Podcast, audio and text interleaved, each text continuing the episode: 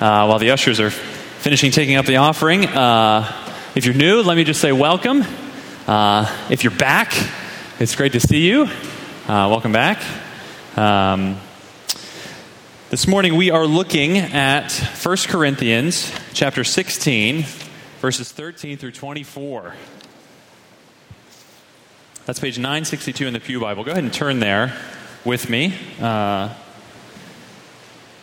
in your own Bible, or you can turn there in the Pew Bible. 1 Corinthians 16, verses 13 through 24, page 962.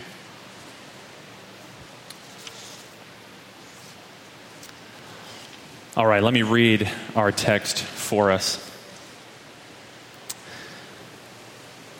Be watchful, stand firm in the faith, act like men, be strong. Let all that you do be done in love. Now I urge you, brothers, you know that the household of Stephanas were the first converts in Achaia, and that they have devoted themselves to the service of the saints. Be subject to such as these, and every fellow worker and laborer I rejoice at the coming of Stephanas and Fortunatus and Achaicus because they have made up for your absence, for they have refreshed my spirit as well as yours. Give recognition to such people. The churches of Asia send you greetings. Aquila and Prisca, together with the church in their house, send you hearty greetings in the Lord. All the brothers send you greetings. Greet one another with a holy kiss. I, Paul, write this greeting with my own hand. If anyone has no love for the Lord, let him be accursed. Our Lord, come. The grace of the Lord Jesus be with you. My love be with you all in Christ Jesus. Amen. Let's pray together. God, we're so thankful for the ways in which you're at work in our city. God, we thank you for the mentoring program and for the men and women who make that up and for the families and for the children who are a part of it. God, we just want to pray again for your blessing upon that ministry. God, we pray that that would be an expression of the love of Christ for our city. God, would you stir our hearts now as we come to your word, as we come to the end of this great book of 1 Corinthians? God, would you open our hearts to hear this final exhortation that you have for us in this book? God, would you come and would you be present by your Spirit? Lord, help us to hear and in hearing to grow in our trust and love of you and so be changed for your glory. We pray this in Jesus' name. Amen. Well, here we are. We've come to the end of our series in 1 Corinthians. Uh, how many of you were here last September when we began our journey through this book? Okay, we lost half the church during that time, but more people came back. Good.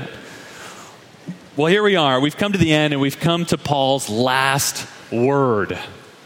What is the one thing that we should have ringing in our ears and stirring our hearts as we come to the end? And I think verse 14 really sums up the main thrust of Paul's conclusion.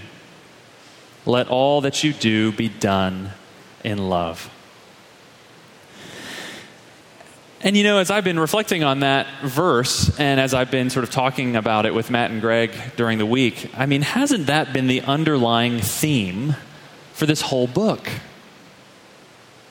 If you turn back all the way to chapter 1, to Paul's intro in the book, verses 1 through 9 of chapter 1, you'll notice that as he's greeting this church in his customary way and as he's giving thanks to God for his work in their midst, there's one thing in that greeting that's noticeably absent.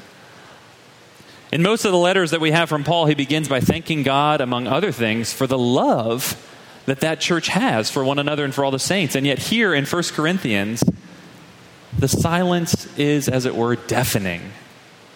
Paul can thank God for their gifts as he opens this letter, but it seems at that point he cannot thank God for their love. And hasn't that absence of love been at the root of nearly all the troubles this church was in. We've seen kind of week in and week out that Corinth was a church that had a lot of issues. as they were torn apart over issues of unity and holiness and worship. Under it all, it seems, was a failure of love. John Chrysostom, the fourth century church father, put it this way, reflecting on verse 14 of our text, and he really summarizes the main issues of the book. He says, If love had been present, the Corinthians would not have been puffed up, they would not have divided into factions. That's chapters 1 through 4. They would not have gone to law before the heathens, or indeed at all. If there had been love in the church, that notorious person would not have taken his father's wife. There's chapters 5 through 7. They would not have looked down on their weaker brethren. There's chapters 8 through 11. And they would not have boasted about their spiritual gifts. There's chapters 12 through 14. It all, it seems, comes down to love.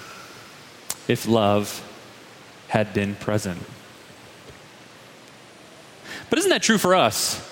uh, in the church today. It's easy to look at a church like Corinth and think, wow, they were really messed up. I'm glad we're not like them. And yet, amidst all our activity, it's easy for love to be absent. And you know, if there's one thing that we've learned in 1 Corinthians, it's that love is never just absent, it's always replaced by something else. Instead of doing all that we do in love, we let something else drive us and something else define us. Again, think back over this journey that we've been on in 1 Corinthians. When they were torn apart by factions, they had replaced love with eloquence, a desire for worldly, showy wisdom. And when they despised the weak and ate meat sacrificed to idols, they had replaced love with an concern for their rights. And when their worship services had descended into unedifying chaos, love had been replaced with their gifts. But how about us? How do we replace love today? Sometimes I think it's our overriding desire to look good to win approval, to be thought well of. And so the church becomes a group of people where everyone hides everything and puts on a show and tries to look good. But the result is that we never really change. Because it's not the real us who shows up on Sundays. It's the, you know, my own best projection of myself. It's this sort of holy hologram that I put out for everybody to see instead of my own real honest heart that needs help and needs change. Or maybe in our midst we replace love with a desire to have control and to run things our own way. And so the church as a whole or the, or the ministries that we're involved in end up being not embassies for the Lord Jesus, but they end up being our own little personal fiefdoms, my own little kingdom where I call the shots and trample on everyone else.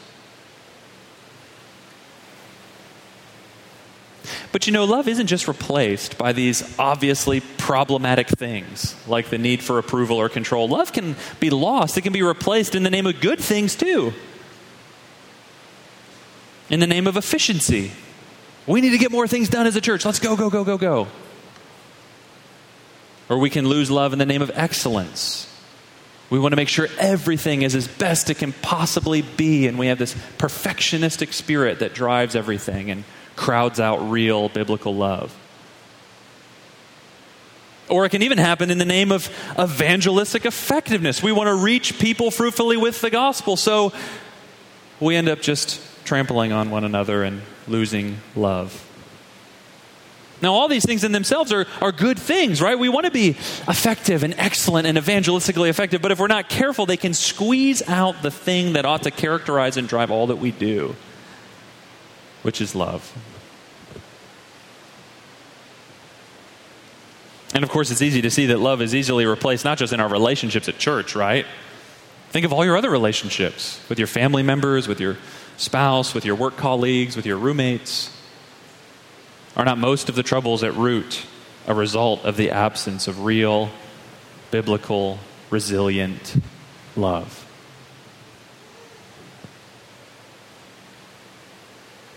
And so Paul's going to tell us three things about this love as he ends this book, which is about love.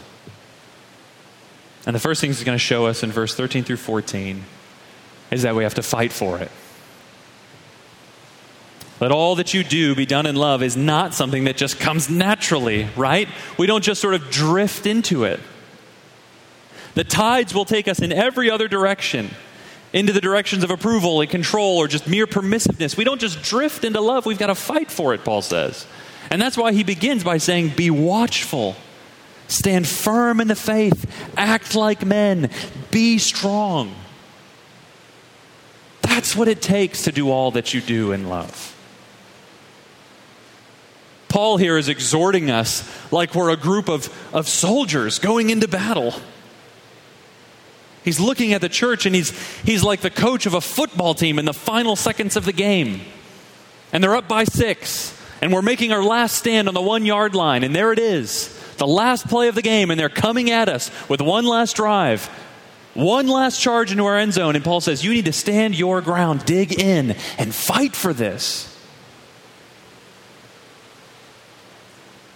Well, let's unpack verse 13 a little bit. How do we fight to keep love in the driver's seat of all that we do? First, he says, Be watchful. And watchful here, not just for outside attack or things that can come in and trip you up. Yes, that's true. But Paul, I think, means something more. I think he probably means here be watchful for the Lord's return. This same language of being watchful is used very regularly in Paul's letters of being expectant and looking forward to Christ's coming. The king is coming, victory is on the way. That's what chapter 15, right before this, was about, right? Keep your eyes fixed on that great day, and it will keep you from falling prey to all these love replacements. Because if something that great and that good is coming, and if we're assured our place in it through the resurrection of Christ, then, friends, we don't need to worry so much about what people think of us or whether we're calling the shots or any of those other selfish replacements for real love. Focus on that day in the future, and it will keep you focused in the present, Paul says. But then we're charged to stand firm in the faith. Or, as we might say today in our lingo, keep your identity rooted in the gospel. Stand firm in it. Don't let the other prevailing winds knock you from it. Martyn Lloyd-Jones, a great 20th century preacher in London, once said, Have you realized that most of your unhappiness in life is due to the fact that you are listening to yourself instead of talking to yourself? What he means is this we go through most of life just listening to whatever our inner self happens to be saying. I'm no good. I'll never measure up. No one loves me. I'll never change. God couldn't use someone like me. This is just the way I am. But instead of listening all the time, we need to take ourselves up and be talking to ourselves a bit more. We need to be preaching the gospel to ourselves. We need to be telling ourselves what's true. That we've been bought with a price. That we're adopted sons and daughters of God through the Lord Jesus Christ. That we're beloved children of the King and ambassadors for his kingdom. That not a single hair will fall from our heads without the Father's notice. God's apparently been noticing me a lot over the last few years. Okay, three sermons in a row, and I made a bald joke every time. I'm done. That we're indwelt by His own Spirit, given new hearts to love Him and serve Him in the world. That we're sealed for the day of redemption, that we're guaranteed a place in the new heavens and the new earth, and not just some sort of side marginal place, but a place with Christ where we will see God face to face and reign with Him forever. Paul says, Stand firm in the faith. This is the faith. And by the way, just as sort of a little bit of an aside here, this is why you need to be in a small group. So we can help each other stand firm in the faith. Because you can't do this by yourself. And this is why we should read and study the Bible regularly on our own so we can stand firm in the faith because we're forgetful and we drift and we lose our footing. We need these means of grace, not as tokens of our righteousness, but we need them as, as means, as engines to keep us rooted in what's true about who we really are and who God really is.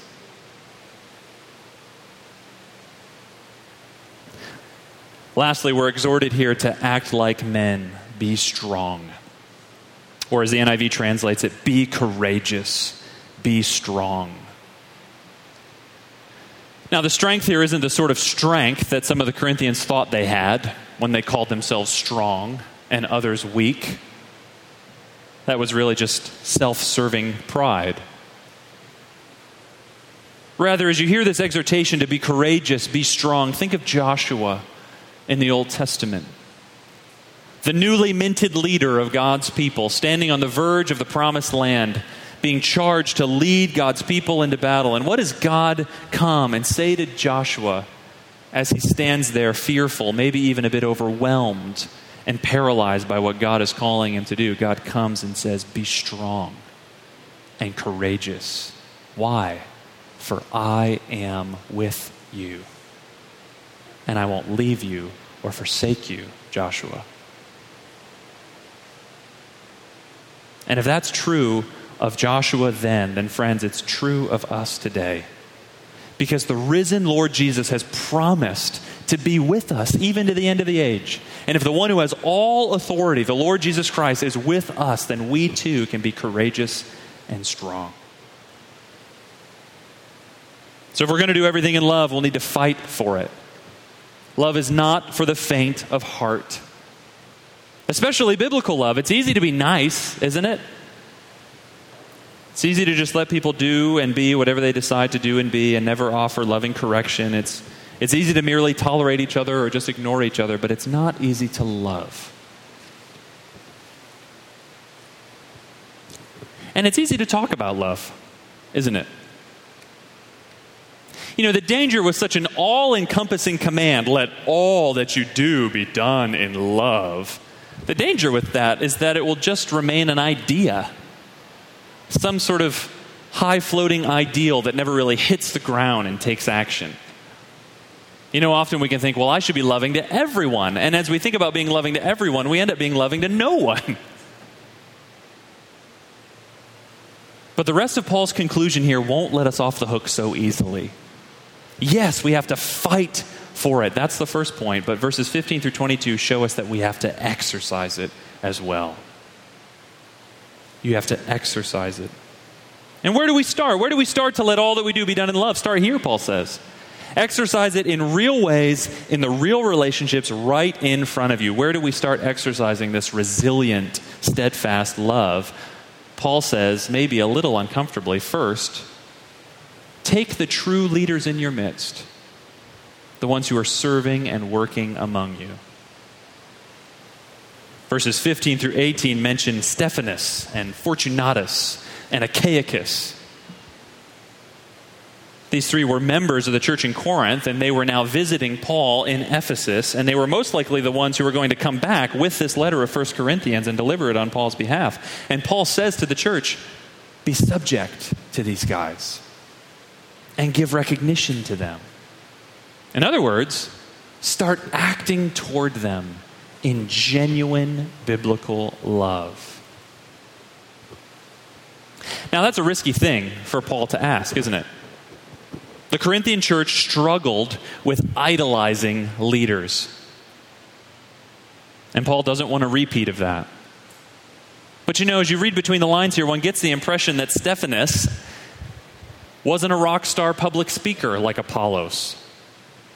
And we know he wasn't an apostle like Paul or Peter. So, in other words, Stephanas and these other guys weren't the sort of famous leaders that the Corinthians were tempted to idolize and create little factions and fan clubs over. Stephanas probably didn't have a blog, and he probably didn't have a leadership podcast that everybody tuned into. And he probably wasn't invited to speak at conferences. None of those things are bad, right? But at the end of the day, what made Stephanas and these other guys real leaders in the church? It was that they had devoted themselves, Paul says, to the service of the saints. They were workers, they were laborers, Paul says. What is it that makes a real leader in Christ's church? The ones who love Christ and His Word, who faithfully teach the Scriptures, and who serve, who work, who labor for the sake of the saints. The old saying goes How do you tell who the real shepherds are? And the answer is the ones that smell like sheep. That's one of the questions we ask when we consider new elders. And you should prayerfully ask it too as you think of people to nominate for the eldership. Who's already shepherding and laboring and discipling even without the title? Who's eldering already? Who's devoted themselves to the service? Who smells like sheep? You know, you get close to Matt and Greg, you hang out with James, you get to know Jonathan and Jeff, and I'll tell you, they smell. and if you want to be a leader in Christ Church, friend, you need to smell too. But Paul's point here is that we should start to exercise resilient love by loving our leaders. And even though I'm a pastor, this applies to me too. I'm a member before I'm an elder. So I need to do this as well. And so, for all of us, we should recognize faithful servant leaders. That is, we should encourage them, we should honor them, we should pray for them, we should thank them. Leadership can be a very discouraging role in the church. And Paul goes on and says we should be subject to faithful servant leaders. That is, we should heed their warnings and take to heart their encouragements, and we should seek their counsel. No, this doesn't mean that leaders in the church are infallible. It doesn't mean they're above correction. It doesn't mean they're the absolute authorities. No, only God and God's word is that. That's one of the beauties of having God's authoritative word is that it demotes every other human authority and puts us all under the same thing. No, church leaders aren't perfect, but they're here for our good. They've devoted themselves to the service of the saints, and we should act toward them in love. But not just leaders. In verses 19 through 20, as Paul is sort of sending greetings to Corinth from the churches in Ephesus and reminding this very self centered, self elevated church that they're not doing this on their own, but they're a part of a worldwide network of churches. As he's sending those greetings, Paul reminds the Corinthians to start loving one another. Exercise love with the people right in front of you, your living, breathing fellow church members. Start putting flesh on the bones of your love right there. Where do we see that in those verses? With the very end. Paul says, Greet one another with a holy kiss. Now, what does that mean? Well, if you grew up in an Italian family, you probably get it. No offense to Italians. When you come home to family, what do you get? You get a big embrace. You get a kiss on the cheek. Maybe you get the double kiss on both cheeks. You sit down, you eat some lasagna, whatever. So, translation, Paul is saying that you need to greet one another like family, like you actually love one another. Now, not everyone grew up in a big Italian family, so not everyone is comfortable with a literal kiss, right? I come from a German background. We're not big on the physical affection thing. I'm still not, sh- I'm still not so sure how to respond. When people go in for the polite, socially acceptable kiss on the cheek, I get really awkward. You know, that's not my thing. But even if we're not literally giving a holy kiss, we can translate it, right? What communicates the embrace and acceptance of family here in our place and in our time and in our church? The holy handshake, maybe? The holy bro hug? The holy high five? That's the one I give at youth group.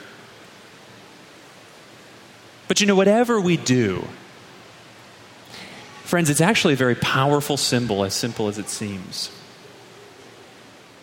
If we'll see it for what it is, It's a symbolic act that says, here in this place, under Christ, we're family. Even though we come from wildly different backgrounds, in Christ, we are brothers and sisters. And I'm going to start loving you like a brother or a sister should be loved. Even though I have a busy schedule, I'm going to make time for you. I'm going to rearrange some of my priorities so we can get to know each other and encourage each other.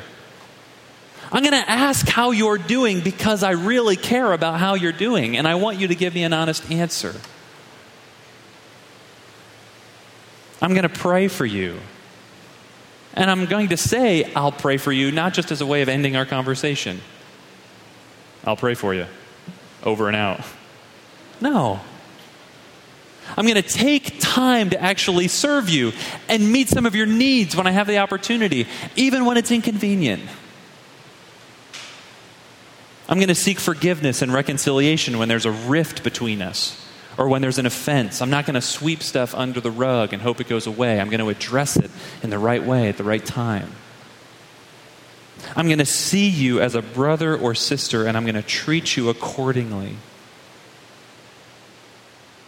And again, this is where practically getting involved in a group that's smaller than our gathering on Sundays is so critical, whether it's a small group or whether it's serving on a ministry team together. You need to get to know your fellow church members well enough so you can actually start to serve them and love them and encourage them in personal and real ways. The ideal of loving one another, of doing all that we do in love, can't just remain an ideal. It has to be put into practice. And in order for that to happen, we have to actually get to know each other. And we've got to find the times and the places and make the sacrifice to make that happen. But you know, at the end of the day, it's not just love for our leaders or for our fellow church members. In verses 21 through 22, as Paul takes up the pen from his scribe and scribbles a few words in his own hand, he shows us that our love, above all, must be for the Lord Jesus. He states this principle in a negative way in verse 22 if anyone has no love for the Lord, let him be accursed.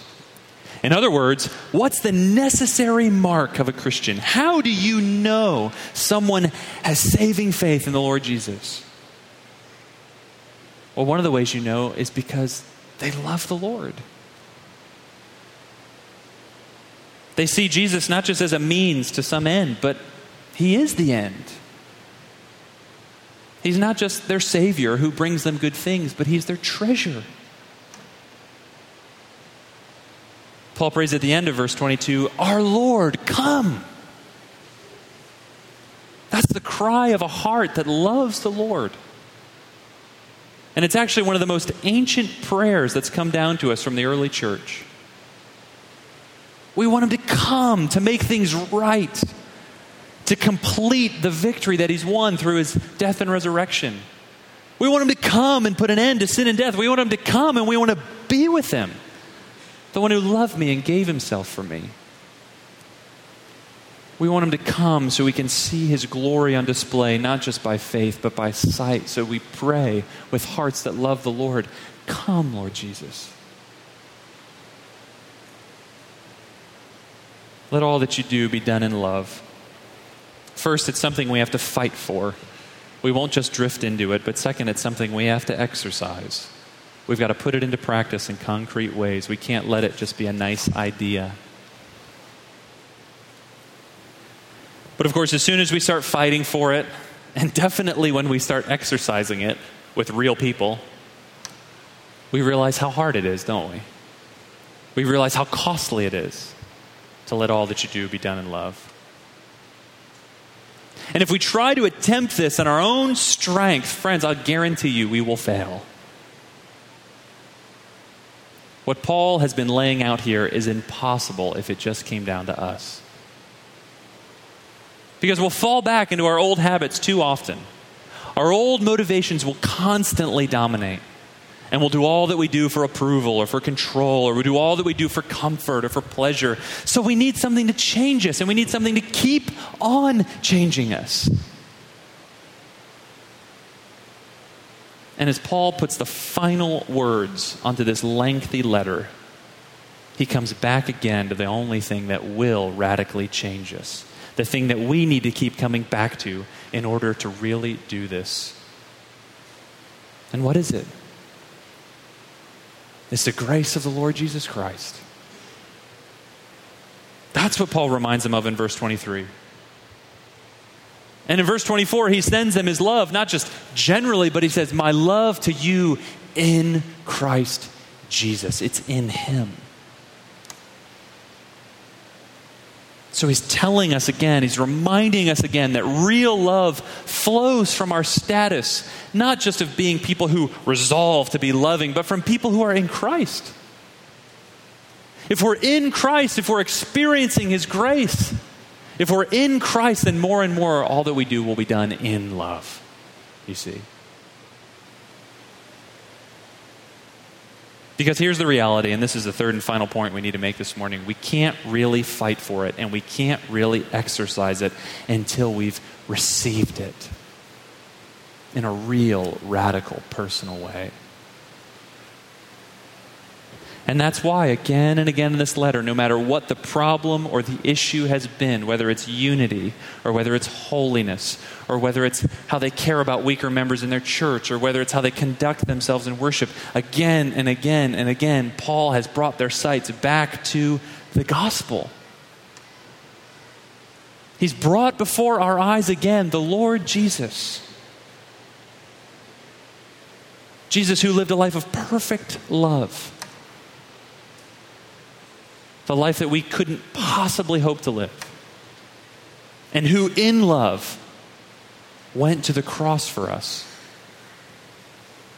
where Christ exchanged places with us, the unrighteous and the unloving, for the righteous, the loving one, to bring us to God, First Peter will say. Christ exchanged places with us on the cross and then God raised him from the dead on the third day as Lord and as King, so that all who trust in him, so that all who come to him in faith receive a new life and a new heart and forgiveness of sins. And then, in a relationship with Him, seeing that our sins have been taken away and He's done all that for me, we begin to start living a life of genuine love. Because you see, friends, to be sure, love is costly. And to do all that you do in love is very costly. It will cost your time and your energy and your resources. But when you live in light of what Christ has done for you, that He's bought you with a price, that He's bought you from sin and death with the price of His own life given as a sacrifice when He's expended and lavished on you that cost because He loves you. And when you're united to Him by faith, when you're in Christ Jesus, the implication, as Paul points to here, is that there's no question then of loving in return. I mean, isn't it amazing that Paul ends this letter by saying, My love be with you all in Christ Jesus? Corinth was a mess. It was a total mess. They were defaming the name of Christ left and right in their life together. And Paul still turns to them and says, I love you guys. Certainly nothing in Paul's human makeup would have driven him to say that. But Paul knew that he was a sinner saved by radical grace. And if that was true of him, then how could he not look out at others and love them just the same? Let all that you do be done in love. Friends, as we conclude, I wonder when people think about us as a church, if they spend time with us, if they are in our sort of orbit for any length of time, what is it that we want them to see? What is it we want them to go away with? The Church of Corinth was a very gifted church, a very vibrant church, a very culturally and socially connected church. But what Paul wanted was that they become a loving church. Without love, we're nothing, as Paul says so memorably in 1 Corinthians 13. Without love, we're nothing. Because without love, our life together as a church will produce no lasting fruit. Converts will be few, disciples will be malnourished.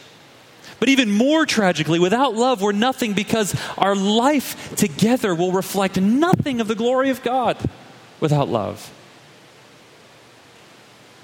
Because the glory of God is displayed supremely at the cross, where God in grace poured out his love upon undeserving sinners like you and me.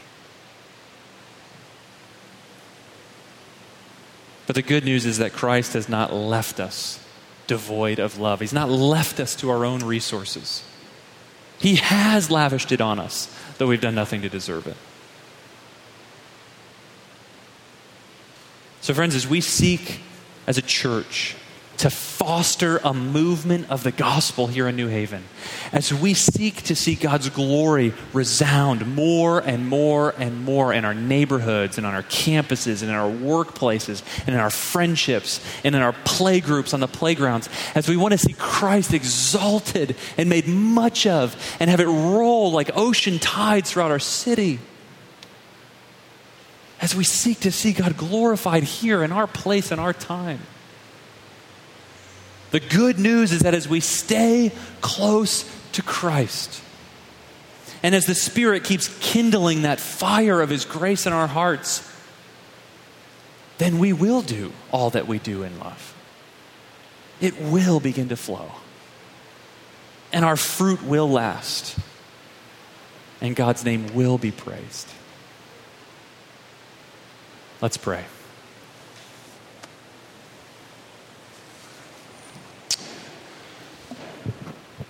Lord Jesus, we do ask that as we begun this service, as we begun by praying that you would open the eyes of our hearts to see how wide and long and high and deep is your love for us.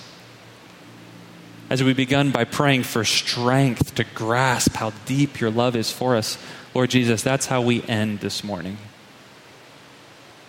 That you would help us to get hold of it in fresh ways this morning. Oh Lord, break through our calloused hearts. Lord, break through the familiarity and help us to see it anew. And Lord, as we launch out on a new season, Lord, as the fall begins and as we come back to school or as we re engage our workplaces, God, we pray, oh, we pray that you would let us do all that we do in love. And may the world see it. And may, they, may their hunger for you grow until they come to confess Jesus as Savior and Lord. We pray in His name, Father. Amen.